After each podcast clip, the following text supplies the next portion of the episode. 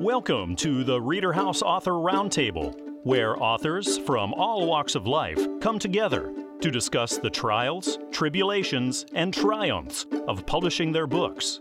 I'm your host, Corey Graham. Join us here every Friday night at 8 p.m. or listen anytime via podcast at Spotify, Apple Podcasts, Stitcher, TuneIn, and PodServe, to name just a few. The Author Roundtable is sponsored by Reader House Online Bookstore, where the independent new authors come first. In her new book, All That Jazz, author Cheryl Zappa recounts the final years of her husband's life and how she dealt with the challenges they faced. Cheryl is joining me right now here at the Reader House Author Roundtable. Thank you for being here today, Cheryl. You're welcome. I'm I'm glad to be with you. So, this seems like a book that is very personal and has a lot of meaning for you. Can you tell us about it? It's a story about the decline that alcoholism creates. My husband got high electrolytes tests when he was 37 years old, and he had been a strong individual, you know, very athletic, when those electrolytes went up, he was tested and told that he wasn't allowed to drink anymore, no more alcohol. The next three and a half years really demonstrate the decline as far as his job and home life and eventually his health. It was astounding to me. And as a Christian, I was trying to understand how I could best help him. I got involved in Al Anon and he was involved in AA, and he was in treatment at least a dozen times. Um, and obviously, it was to no avail because eventually this did take his life. So I was always trying to figure out, as a child of God, was I supposed to leave him? You know, I had learned about tough love. So it's really that kind of a story. It juxtaposes my time with a therapist and my time in the home with him, trying to deal with the insanity of addiction. It's had to take a lot of courage to write this out and then have it published for people to read. What was your inspiration to take that step? I believe it's because I felt a very strong need to get it out there for other folks. I was an English teacher for 27 years, and a few years after this occurred, I would speak to the relationship classes about addiction. And I found out that almost all of those kids had some connection to addiction in some way through family members or friends. I just felt like there was a need to get this published. I also felt a need to demonstrate that people who use and abuse are not bad people. You know, we tend to get a stereotype about addiction. And I guess it was just important. It was kind of put on my heart to clear up that kind of false image. We can't generalize about people who have addictions. So, now as a published author, do you have any advice for aspiring authors who want to get their book finished and get it published? To not be afraid and to be persistent. There are steps along the way where one tends to feel like giving up. And I just think that you can't give up on something that's very important to you. So it takes a lot of prayer and a belief that what you're doing is important. So I guess, you know, take it to the Lord, but also listen to your heart and and just keep working at it. The book is All That Jazz by Cheryl Zappa, published by Christian Faith Publishing. It's available at Amazon, Barnes & Noble, iTunes, and elsewhere. Cheryl, thank you so much for coming on the Reader House Author Roundtable with us tonight, and thank you again for sharing this book with us. Thank you very much for your time. In his new book, Touchdown in the Dark, Author Jerry Silver gives us hope and solutions to a lot of painful realities in our world. Jerry is joining me right now at the Reader House Author Roundtable. Jerry, thank you for being here with us tonight. Well, thank you so much. I'm glad to be with you. So, you're tackling a lot of big issues. Can you tell us about the book? The book itself, uh, a lot of people think it's about football because of the title, Touchdown in the Dark, but it's actually uh, dealing with a lot of issues, especially uh, how important family is. My father was a pastor for 65 years, and he recently went home to be with the Lord. We had a great family experience growing up, and it taught me a lot about uh, the future and some of the battles I was going to face when I became a pastor. So, what inspired you to write this out, put those words on paper, and get it published?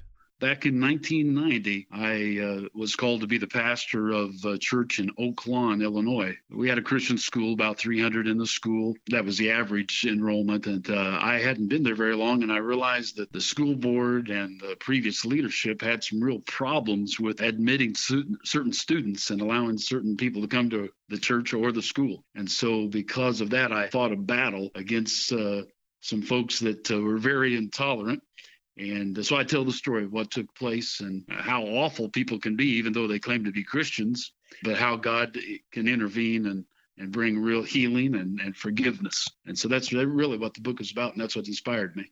Did you have a certain demographic in mind, a readership that you think would get the most from this? Well, uh, because of the circumstances, all the unrest in our country right now, really the demographic would be every politician, every pastor, Republican, Democrat, conservative, or liberal. I don't believe Washington, D.C. has the answer. In fact, I know Washington, D.C. does not have the answer to all the unrest. The answer to all that unrest is found in changing the heart of, uh, of a man. There's a passage uh, Paul wrote, Second Corinthians chapter 5, verse 17. It said, he says, If any man be in Christ, he's a new creature. Old things are passed away. Behold, all things are become new. And that is the real solution for all of the unrest and all of the uh, intolerance that's taking place today on both sides of the political aisle and uh, among races. It's Jesus Christ and following him is the real answer to all of this. Is this your first published work? Yes, this is my very first uh, book, and it's it's a simple story, true story. I, I like I say, I, I, wish everybody would read it because it's a true story. Everything I talk about in the book, I, I changed some of the names and some of the uh, events that took place just to protect people that uh, were innocent in all the situation. But, but it's a true story. It's something that I, I, I wish everyone certainly would read. The book is Touchdown in the Dark by Jerry Silver, published by Christian Faith Publishing. It's available at Amazon, Barnes & Noble, iTunes, and elsewhere. Jerry, it was a pleasure talking with you today. Thank you so much for joining us here tonight. Well, thank you. I, I enjoyed every minute. Beauty for Ashes is a new, inspiring book of poetry out on shelves now by Ollie Wright Smith. Ollie's here with me right now. Thank you for joining me today, Ollie. Thank you for having me. I appreciate it. So, can you tell us about your book of poetry? it's really more of a book about my life experiences and how I was blessed to get from one stage to the next to get where I am today. So it might sound like poetry, but it's just basically my life story, part of it anyway. What inspired you to write this and go get it published? I was inspired really by the Spirit of God telling me to put my life on paper, and I was refusing Him, and I said no. And he said, put it on paper. I said, I'm not a writer. But he kept telling me and insisting. So you don't disobey God. And things started happening. So I started trying to write. Um, I think the whole purpose was some of the, some of my ministry has to do with things that's going on right now in the world. And God knew this already. He knew within 40 years all this would be here. And it was things in the book that people of today would need to know about what we're going through with today. So this is your first book then? This is my first one. I have two more to do, but I'm praying that the Lord will send me help because I'm not a writer. But the things that He wanted people to know concerning the Ark of the Covenant and the Shroud of Trinity and the Antichrist is in there. And I think that's the main things He wanted people to understand about what's going on today. So, what kind of feeling do you get knowing that you've got a book published and it's out on shelves and people are reading it? How does that make you feel? It makes me feel great. I feel like I've accomplished what he asked me to do, and being obedient to the word of God makes me feel very great. The only thing, you know, uh, is basically about him and what he did for me and where he brought me from, and what he would want people to know today about what's going on in the world, and there can be a cure to what's going on But I feel great. I don't feel like jumping them down, screaming and hollering and doing all that. But I feel blessed that I've accomplished it and I feel good in my heart knowing that I have pleased God by completing this, although it took 40 years. But with the other two, I'm praying it don't take that long because I don't even know if I have another 40 years. I'm 75 now. But you never know. Did you have a certain group of readers in mind who might benefit the most from this? Anybody that have ever been through anything can get something from it because I've been from abandoned as a baby to sold in sexual slavery to rape to beat and it come on and on and on and it's just been one thing after another one. But I think the main thing it can help some of everybody that have been involved in some of everything but they need to take time to read it and explain uh, so they can get the interpretation of what I've actually been through. But I think the moral of the story is for us, the Lord is concerned is the things that He wants the people to understand where He can bring us from, where He can take us to, if we would just only be obedient and listen to His word. The book is Beauty for Ashes by Ollie Wright Smith. Published by Christian Faith Publishing, it's available at Amazon, Barnes & Noble, iTunes, and elsewhere. Ollie, thank you for joining us here tonight. It was a pleasure speaking with you. Thank you for calling. I appreciate you.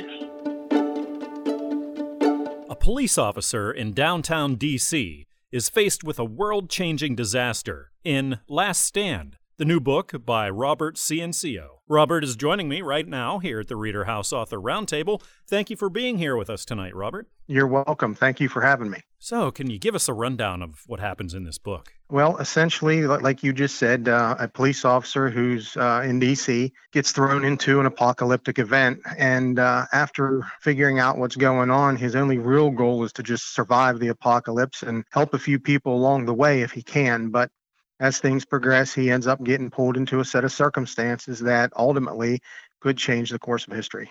Where did the idea for this come from? I've been a fan of apocalyptic fiction for a long time, and it was a story that was running through my head for several years, but just never decided to put anything down on paper until I did. And this is the story I came up with.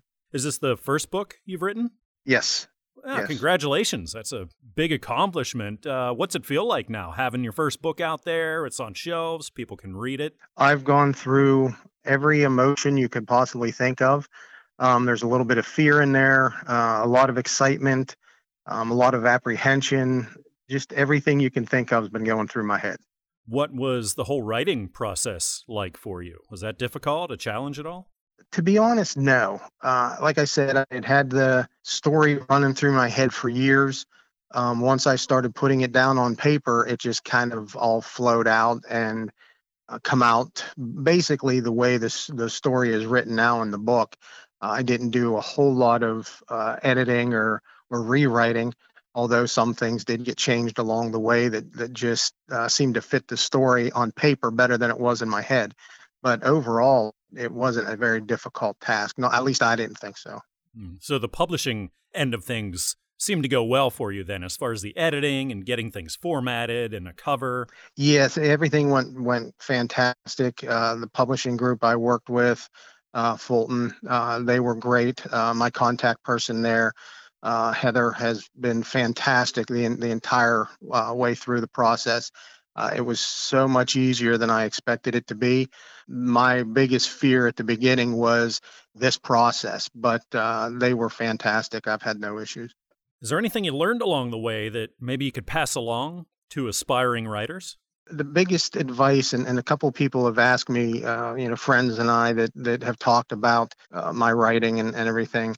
The biggest thing I learned was, you know, go ahead and, and be willing to take some chances I know there's a lot of people out there that have written stuff and they're afraid to take the chance to get it out there because uh, they may be f- uh, tired of um, uh, or afraid of, of rejection or or something like that. But what I learned was if you don't take those chances and you don't get what you've written out there, nobody's ever going to see it. So take those chances and, and get your stuff out there so that, that people can read and see what you've done. This book is Last Stand by Robert Ciencio published by Fulton Books, available on Amazon, Barnes & Noble, iTunes, Google Play, and elsewhere. Well, Robert, thank you for coming to us here at the Reader House Author Roundtable and chatting tonight. It was a pleasure getting to know you and finding out about your book. Well, thank you for having me. I appreciate it. A young boy discovers a magical world in Elijah and the Enchanted Books, the new book by Teresa Adkins. Teresa is here with me right now. Thank you for joining me today, Teresa. You're welcome. I'm so glad that you're having me on your show. I appreciate it. This sounds like a really fun book. Can you tell us about it? Yes, Elijah. This book is about a little boy named Elijah. He lives in a very small town, and it's the first day of summer. And Elijah, he really thought that this was going to be just his typical summer with his friends playing Fortnite online, things like that.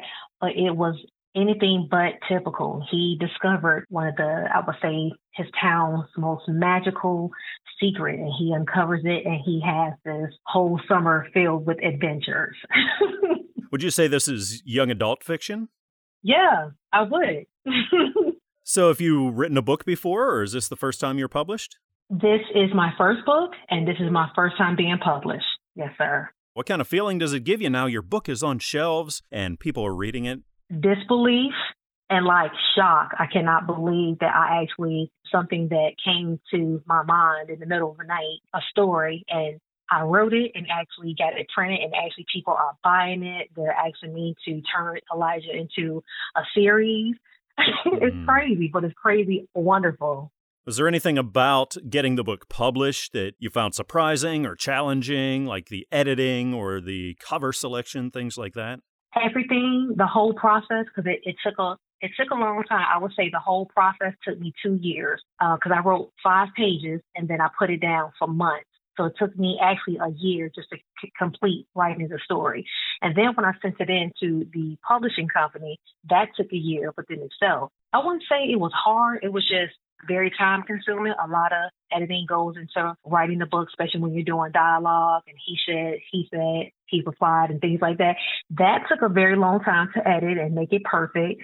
So I would say I learned a lot. It wasn't hard per se, it was just time consuming, but I did learn a lot. A lot goes in making a book and getting it published. So if you had one piece of advice that you would give to aspiring authors, what would that be? No matter what the story is, if you have a story, you should definitely write it. You never know um, who you could help or reach or teach or inspire with the book. And I would tell them to, um, if they have any type of pictures that they want to include for their illustrations, I would tell them to actually have a general idea of what they're what they want the pictures to look like. Um, cartoony, do they want real people? Do they want animals? Have that kind of written down so that way if they do get published, that they have some type of boundaries. They have a bulleted list like, hey, I want this, I want my characters to look like this. They'll have like some type of guidelines that go by. The book is Elijah and the Enchanted Books by Teresa Adkins, published by Christian Faith Publishing. It's available at Amazon, Barnes & Noble, iTunes, and elsewhere. Teresa, thank you so much for joining us here tonight. It was a pleasure speaking with you. Absolutely. Thank you so much for having me on your show. I really appreciate it. Faith and Science Clash in My Neighbor John, the new book by Paul M. Feinberg, PhD. Paul is with me right now here at the Reader House Author Roundtable. Thank you for being here with me today, Paul. It's my pleasure. So, can you tell us what you're exploring in this book? Well, the book is about a mysterious man named John who lives in a small town and who runs the local fishing store active in the local church. He also has been a part of the lives of many in the town, always offering a helping hand to those who need it or giving encouragement to someone whenever they need it as well. He's found a special place, though, in a certain eight year old's heart after intervening on the young boy's behalf during an incident that happened with an elder at the church. And soon everyone in the town who has ostensibly been close to John over the years begins to take a closer look as he's involved in orchestrating a debate within the church involving science and faith. And so, in some ways, it, uh, it resembles a modern day Scopes trial. Wow. What gave you the idea for this premise? This kind of comes out of uh, an actual real situation that had happened in my past, pretty much when I was just at the very beginning of my journey of faith. I had been going to what was a, a what I thought was a good church. Uh, it was a good church. Um, it's not doesn't exist anymore. And once I was there with my mother, and uh, this incident occurred, um, I was able to take that incident and put it into Samuel's life. Once I did that, I could barely keep up with what I wanted to say in the story, uh, trying to capture the emotional side, what was happening to Samuel once John intervenes in the life incident, what he's going through as he develops. It's a message that I hope will help people as they contemplate their own faith decision, or as they enter into what may just be coming into uh, now for us an unprecedented opportunity to send a personal evangelical message of love. But tapping into my own personal emotional triumphs and tribulations is the fuel that gets my engine going. And the desire to share the bounty of the individual triumphs is what uh, sent me right across the finish line with this novel. Yeah, certainly interesting. Uh, is this your first book that you've ever written?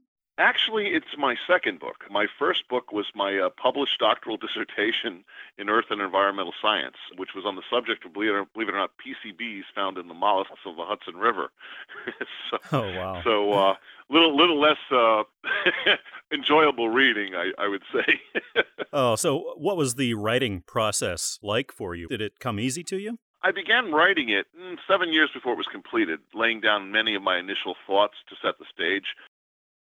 And basically, that first burst of energy was so enjoyable. I was very enthusiastic about the project.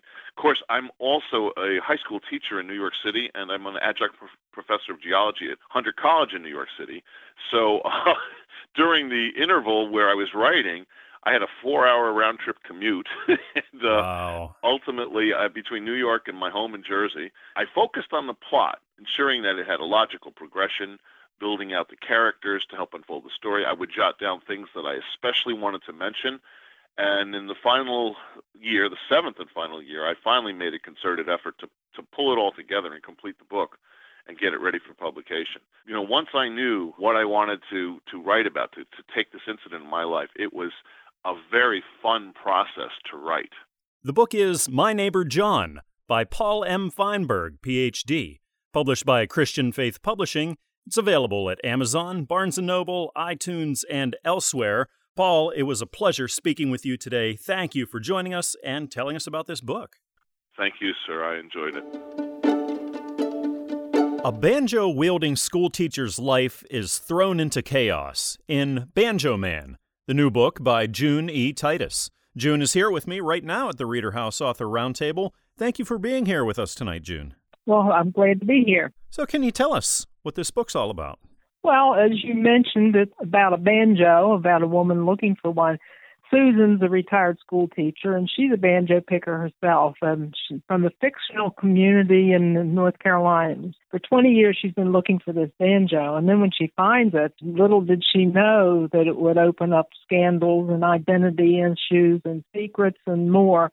She learns that her life has been built on deception suspicions, denials, searches in dusty attics, that sort of thing goes along with the Wilson clan to take a view, new view of their history.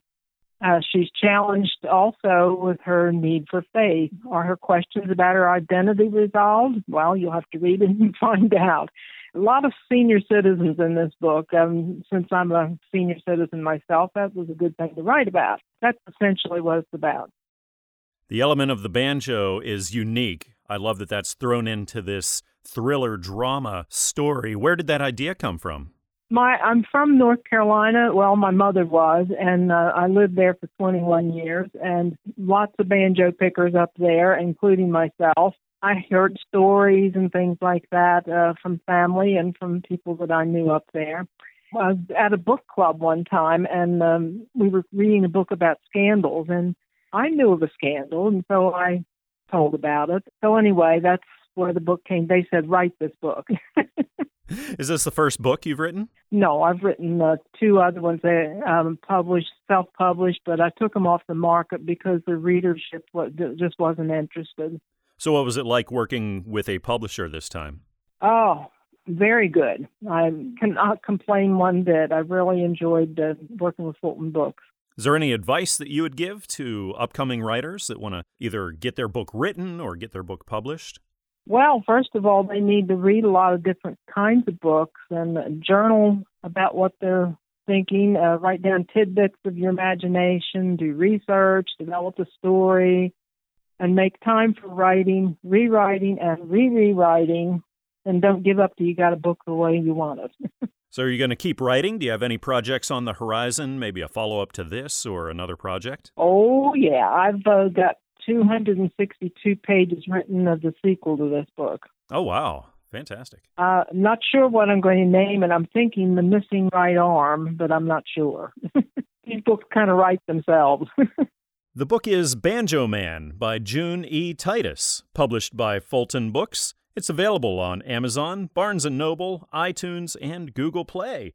June, thank you for chatting with us tonight. It was a pleasure meeting you and finding out about the book. Well, thank you.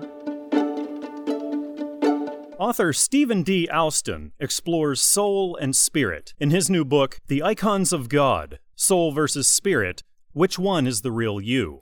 Stephen is joining me right now here at the Reader House Author Roundtable. Stephen, thank you for joining with us tonight. Well, thank you, Corey. So, can you tell us what you're exploring with this book? Well, Corey, the icons is a Greek for images. So the icons or images of God is a very short, quick read, only about 22 pages, but very substantial in the sense that it answers a very important question Are we souls or spirits? Now, I also realized that it's the perfect timing for the release of a book like this the global sheltering in place caused by the pandemic allowed us the time to give proper attention and focus to the missing link of equality for all people. So now the icons of God can further assist us in seeing ourselves and each other the way God sees us all, in spite of our differences.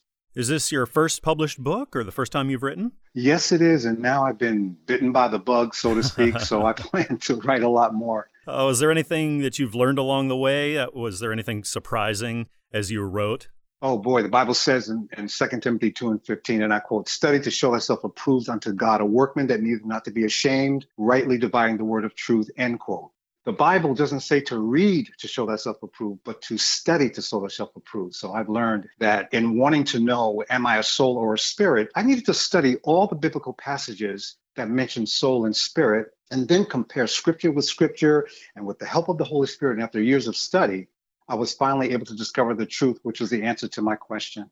And of course, during that process of attempting to discover bi- biblical truth, it's important to keep in mind that all scripture cannot be taken li- literally or at face value. There are many references to soul and spirit. And if proper hermeneutics is not applied, these references, even full biblical narratives, can be taken out of context and completely offset our theology. So I've learned a lot. What's it feel like now being your first publication? Now your book is on shelves, people are reading it. What kind of feeling does that give you? Oh boy, definitely a sense of pride and joy because what started out to be just researching a question turned into a published book. It also created a feeling of success for me because, you know, I'm a disabled Persian Gulf War veteran who probably served in the U.S. Navy. Loyalty, perseverance, and staying true to the cause are ingrained in me because it leads to the greater good. So I believe when an author writes a book, they're educating people and providing information that will promote growth and development also for the greater good. So I'm very fortunate to be amongst all those authors out there, including my own brother, James Austin, who is a award-winning author himself and has traveled down the same path of success that I am now traveling. Did you have a target readership in mind when you wrote this? People you think would really benefit from this the most? Well, the book is targeted for anyone from adolescent to an adult Christian believer, as well as a non believer, actually who find themselves engaging in thought provoking reads that inspire further study. People have said to me already, adults have said to me that my book makes them want to study more of this subject matter. And one person said that after reading your book, that I need to go back and study the Bible again. I need to start in Genesis. And um, I was happy to hear that because that's what I want to see happen. The book is The Icons of God Soul versus Spirit which One is the Real You? by Stephen D. Alston. This is available through Christian Faith Publishing at Amazon, Barnes & Noble, iTunes, and elsewhere. Stephen, thank you for joining with us tonight. It was a pleasure talking with you. You're welcome, and thank you for having me. A story of hope in dire circumstances is at the center of author Angelica Galbraith's new book, My Cries of Yesterday. Angelica is with me here right now. Thank you for being here with us tonight, Angelica. Thank you for having me. So, can you tell us about your book? My book is about some hardships that I went through in my life, pretty much some devastating child abuse, going down the wrong path as a teenager. But it's also about how I conquered and succeeded on how I did it and how I didn't let it take over my life. Pretty much that's what it's about. And I'm just hoping that it can inspire a lot of people out there. This is a nonfiction story, then, as opposed to a fictional account? Yes, it's a memoir. So, what was the inspiration for you to pen this story and get it published? Well, um, I would say my family. I pretty much inspired myself, but just seeing how all my accomplishments in life pretty much helped my family, my little circle, what I call my little circle. You know, my mother, my brothers, they're in a better place. My mom is as well. We have a better relationship. My kids, oh my God, they're great. They're going down the perfect path. Like everything's just so awesome. And I can say because of my accomplishments and everything that I've done in life, you know, it pretty much helped my family out as well. And I'm just glad that, you know, I didn't let myself fall either. Everything, you know, just pretty much came out pretty great in my life so far. Is there a certain readership out there that you think would benefit the most from your story? Anybody that's gone through anything that I have, if it's abuse or pretty much anything that you're struggling through in life, anyone that's going through anything hard, you know, I, I want my book to inspire them and let them know that if you keep going and you keep working at it, I mean, you can succeed, you know, you can live at peace in the end, you know, and just pray and work hard and everything will be all right. And hope is something we definitely need a lot more of. Oh, for sure. Is this the first book you've written? It is. It's my first book, and I'm still in awe. And I, I just feel like this is so surreal. I'm so proud of myself. Oh, congratulations! How's it feel knowing that this is actually printed and out there on shelves and people are reading it? Uh, it feels awesome. It feels great. It really does. When I first saw my book, I was just, I started bawling. I started bawling so hard. I was speechless for a while. I was in shock. It's just crazy. And it, like I said, it's still so surreal. It, it really is. Were there any surprising challenges along the way of writing the book, then getting it ready for publishing? There was. This book, writing this book was pretty therapeutic as well. A lot of things came to light in this book, things that we didn't, as a family, didn't really talk much about. And because of that, it's actually brought us a lot closer, like very much closer with me and my family. I don't know. I, I guess it, it was a good thing to talk about everything we've been through and everything turned out great. It really did. I was I was thinking it wasn't, but it actually was a good thing. Like I said, it was very therapeutic. This is My Cries of Yesterday by Angelica Galbraith, published by Fulton Books. It's available at Amazon, Barnes & Noble, iTunes, and Google Play. Angelica, thank you for chatting here tonight. It was a pleasure speaking with you and getting to know more about your book. Thank you for having me. Pleasure speaking with you as well. A Real Biblical Worldview is the topic of Todd Salt's new book, It Is Well With My Soul 90 Days of Reflection. Todd is talking with me right now here at the Reader House Author Roundtable. Thank you for being here today, Todd. Well, thank you for having me. Can you tell us about your book? Well, it started out to be a 365 day devotional, and it was just too big. So we, we got the first book out, uh, 90 Days of Reflection, and it's a devotional. It looks at a little different than most because we look at uh, a biblical worldview, and we also talk about the issues of our day from a biblical worldview. What gave you the idea to write this? Well, I just noticed that I didn't like the direction that our country was going or the world, and and I felt like you know I had to do my part, try to share some truth that I don't believe is being shared right now. About how long were you working on it? I spent seven years working on it. About the time I was going into the editing, my wife was diagnosed with ALS, and so that made it la- another year was added on there by the time we got it printed. And Debbie passed away December of last year. Oh, I'm sorry. Oh, was this the first book you've written or had published? Yes, this is my first book. We're hoping to get four. Yeah, it's a big accomplishment. Is there anything that you were surprised with along the way, especially when it came to editing and getting everything ready to be published? Yeah, it's a lot harder than I thought it would be. There's a lot of work into writing a book, and it did take a lot longer. Feels good when it when it's in print though. I ended up dedicating this book to my wife, and I, I was her caretaker the last two years of her life, and we got it in print in time for her to read it, and it was just a beautiful thing for her to be able to hold it and read it. Did you ever hit a place when you were writing this that the ideas just weren't flowing? You had some writer's block, and if you did, do you have a strategy to deal with that? Well, when when I was writing this, I was working and I was traveling to four states as a vendor, and I, and I was also in the ministry too, voluntarily. While I was driving, I spent a lot of time talking to God. And I kept a little recorder in the van. And when something would come to me, I would I would just record myself and then I'd put it all together whenever I got to the motel or got home. So I, I really didn't have any writer's block. I'm just not wasn't really a writer. I'm more of a rewriter. I had to go back and rewrite a lot of stuff to make it better. Do you have any other advice for upcoming writers who want to write their book and go out and get it published?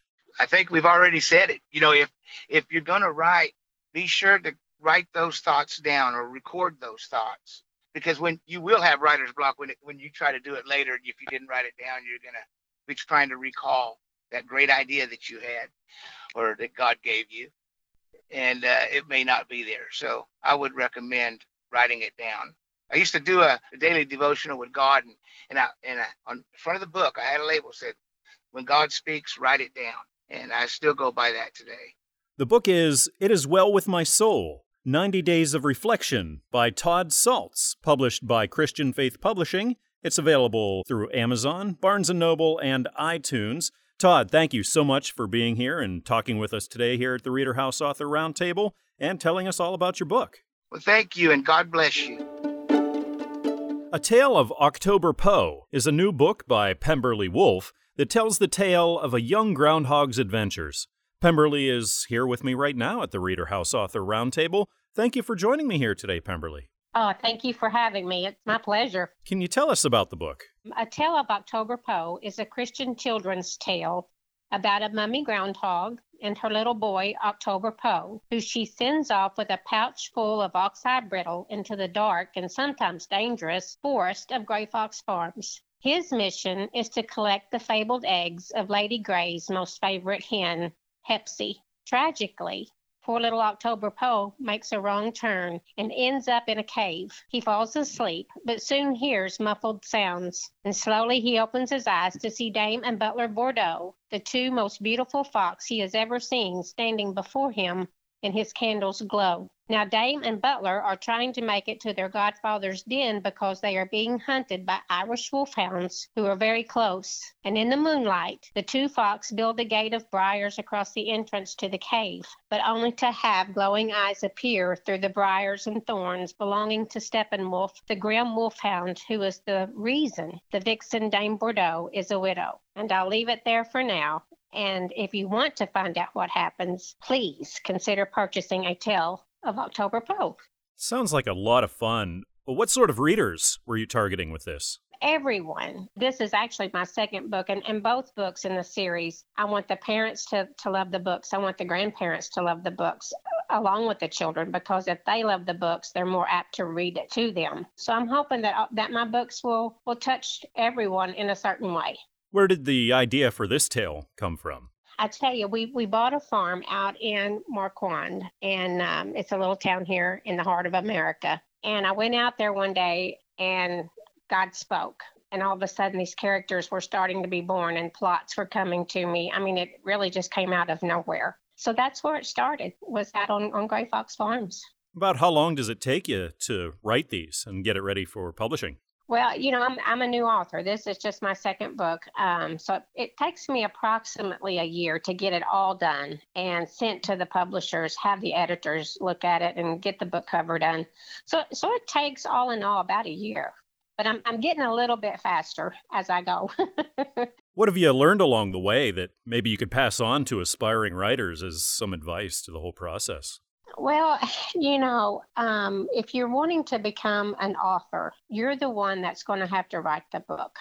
No one else is going to is going to write it for you. And honestly, do you even want them to? Get your priorities straight in your life. Pray about it, and you pick up a pen and you start writing. And once you do, you you can't stop. Well, it sounds like the book is just as fun as the fun that you're having writing them, and I think that really shows. The title of the book is A Tale of October Poe, part of the Gray Fox Farm series by Pemberley Wolfe. Published by Christian Faith Publishing, it's available at Amazon, Barnes & Noble, iTunes, and elsewhere. Pemberley, thank you for joining us today here at the Reader House Author Roundtable. It was a pleasure speaking with you and finding out about your book. Okay, thank you so much. I'm delighted to welcome back to the Reader House Author Roundtable author Zach Dill, We're talking about the sequel to the last book we talked about. This is Dylights 2 and is on shelves now. Welcome back to the show, Zach. Hey, thanks for having me. Absolutely. So, Dylights was absolutely delightful. It was full of positivity. Tell us about the sequel. First off, I just want to say I have an Instagram account. If anyone wants to get a little sample of the Dylights, DY Light, D Y L I G H T S on Instagram. And uh, Dylights 2 is similar to the first one. It's kind of a continuation of kind of truth, beauty, and laugh, trying to have the positivity with a little humor and uh, smiles, kind of to try to brighten everyone's day. So it's basically kind of the same theme, theme uh, just more of the same. Is there anything different this time around when it came to getting everything together and getting it published and out there? It was pretty much the same routine. People have said this one they think it's a little funnier, so maybe I'm I'm getting funnier. Hopefully, I don't know. Mm-hmm. Um, yeah, yeah, just trying to keep the same good thing going. So, did you have trouble coming up with ideas, or do you have trouble in general coming up with ideas? Maybe hit a writer's block kind of thing, and how do you deal with it? I actually, for some reason, I'm whether it's a joke or some truth I kind of see in the world, or just some kind of positive thought. They kind of keep coming to me. I, I don't know how they, but uh, every day I, I usually write many delights down, and and then I kind of sift through them to see which ones uh, I I, I think qualify as really good, and then I get feedback from other people and what they think. It's definitely a creative project where it kind of just flows. I know some people with some particular art or something they do, it just keeps coming and coming and coming, and that that's been my experience with this. Um, knock on wood. Hopefully, it uh, keeps going because it's fun and it's a great outlet. Now, being that you enjoy writing these so much, are there more on the horizon? Oh yeah, I think I've finished the lights five, so I've got more coming. I, I got my Instagram page up, and I'd really my dream is kind of that they could be in the funny pages one day. So we'll see if uh, at some point it catches on. I get enough out there, and I have enough quantity where I could uh, entertain, you know, 365 days a year. So that's kind of the end goal with these books. If I could get some outlet like that, I think it'd be great to to be able to, to make people laugh and inspire them to be positive in these times. Because it seems like a lot of the art is like anti-hero or negative or or on everything that's wrong. And so I kind of like putting stuff out there that kind of says what's right absolutely worthwhile. We need more people like you who are focused on putting out the beauty and the positivity and the good things about the world and not focusing so much on the negative. We talked about this before how much positivity just has a great impact on every aspect of life. And I, I, agree with you. It, I call it having beauty vision, where you can see the beauty in life because uh, sometimes it, you can get blinded to it, but uh, it's important. Well, Zach, thank you again the book is Dylights 2, published by Fulton Books. It's available on Amazon, Barnes & Noble, iTunes, and Google Play. Well, Zach Dill, thank you again. It was great catching up with you again and finding out about Dylights 2, and we're looking forward to 3 and 4 and 5 and however many more. Outstanding. Thank you very much. More and more people are turning to working from home as life becomes increasingly complicated.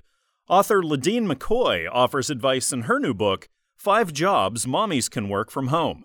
Ladine is with me right now here at the Reader House Author Roundtable. Thank you for joining me tonight, Ladine. Well, thank you for having me today. So, can you tell us about this book? Sure. Uh, my book inspires mothers to become mommy entrepreneurs, and it encourages them to think outside the box. And there are five ideas for the mothers. It's a it's a short read. It really inspires and motivates mothers. How did you get the idea for the book? I got the idea. Um, actually, I was inspired from my mother, who um, actually passed away a couple of years ago. But she wore many hats, and she was always an entrepreneur. And so I saw that as a kid, and was observed it over the years, and was amazed. And so I was motivated to write those thoughts down in my journal and to write a book. About how long were you working on it? To capture the time frame is a little difficult, but over a period of several months. So, what was the process like getting it edited down to publishable format? Well, the process uh, was a little sporadic. Uh, my first method was to write an outline, and then randomly I would brainstorm ideas and thoughts in my journal. And sometimes those ideas would pop up in the evening, but I would always keep a journal right near me so that I would have those um, thoughts and ideas written down in written form. Is this the first book you've written or had published? Yes, this is my first baby. This is my first published book. Oh, congratulations. It is like having your first baby. It's a huge thing in your life. Thank you. So, were there any surprises along the way, having taken this journey now for the first time? I would say no. Uh, the publishing company I worked with, Fulton Books, uh, they they took me by the hand, step by step, and so there were no surprises. It was really smooth. Would you have any advice for aspiring authors who want to go through that same journey? Yes, my advice to new authors would be to erase fear and just submit your manuscript, submit your book. And if a publishing company rejects you, go to another publishing company who will accept you. Good advice. Do you have anything on the horizon? Are you working on maybe a follow up? Well, I have a journal with a bunch of new ideas. So I am considering writing a part two to my current book. But actually, my publishing company, Fulton Books, suggested that I write a part two. So possibly, it's highly possible. Did you ever hit a point where you hit writer's block and the ideas just weren't coming? Absolutely. Yes. Uh, there were times where I started to write a couple of the chapters and then I hit writer's block and I had to take a break. And sometimes that break was a couple of weeks. And then I was back motivated again and gathered my thoughts together again. The book is Five Jobs Mommies Can Work From Home by Ladine McCoy, published by Fulton Books. It's available at Amazon, Barnes & Noble, iTunes, Google Play, and elsewhere. Ladine, thank you for talking with me tonight. It was a joy getting to know you and more about this book. Thanks so much for having me. Understanding and exercising faith is fundamental to the Christian life, and author Lewis Parks expounds on this in his new book, the Law of Faith and the Elements Thereof. Lewis is joining me now at the Reader House Author Roundtable. Lewis, thank you for being here today. Thank you for having me. So, can you give us a glimpse into this book? This book came out of, uh, you know, just uh, personal experiences and challenges uh, that I went through uh, in my early 20s to almost 30s. Basically, it's something that all Christians go through uh, when we begin our walk with the Lord and we experience our own challenges. Jesus said in this world that we will have trials or tribulations. From just going through a series of, of different seasons in my life and seeking the Lord, uh, the Holy Spirit began to download. And, and I didn't know I was a writer at the time. I basically just started off journaling the Holy Spirit began to minister to me and download to me different uh, elements of faith. When I think of elements of faith, I think of like a cake. Uh, there's different ingredients involved when a, when a person is baking a cake, but but it's one cake. You know, you see Jesus talking about different aspects of faith. Romans 6, it talks about the shield of faith. Jesus talks about, you know, when he spoke to the, the fig tree, we saw a demonstration of the power of faith by the spoken word. So the Holy Spirit began to download into my spirit different questions, a lot of questions that I had. Many of us have a lot of questions, and the Bible. Uh, the Bible is almost like a puzzle, right? Uh, that's why we have teachers. That's why we have seminaries. Uh, that's why when you hear a minister preach the word, you know, he's he's going through different he's navigating back and forth through different scriptures to help us understand what the Holy Spirit is saying. So, with this book, I talk about the value of man, uh, righteousness, humility. I talk about the law of mind, the law of love and and all of these things helps us helps to build our faith. You know, Jesus said, you know, when he come, when the Son of Man turn, returns, will I find faith? And I find that people who have a hard time with understanding faith, you know, Bible says that over in Hosea 4 and 6, my people are, dest- are destroyed for a lack of knowledge. You know, in my young Christian walk, I struggled with faith because I, I just didn't understand it.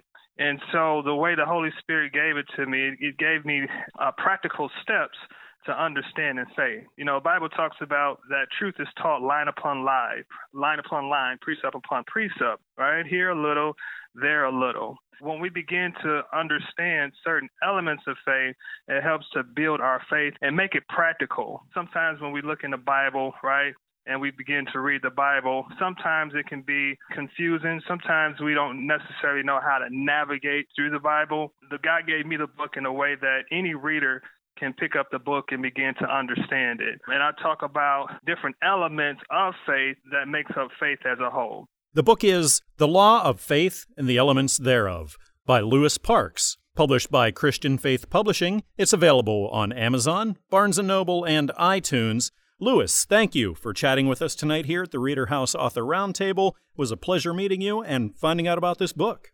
Thank you for having me. We hope you enjoyed this edition of the Reader House Author Roundtable, where authors from all walks of life come together to discuss the trials, tribulations, and triumphs of publishing their books. We hope to see you back here every Friday night at 8 p.m. or listen anytime via podcast at Spotify, Apple Podcasts, Stitcher, TuneIn, and PodServe, to name just a few. The Author Roundtable is sponsored by Reader House Online Bookstore, where independent new authors come first.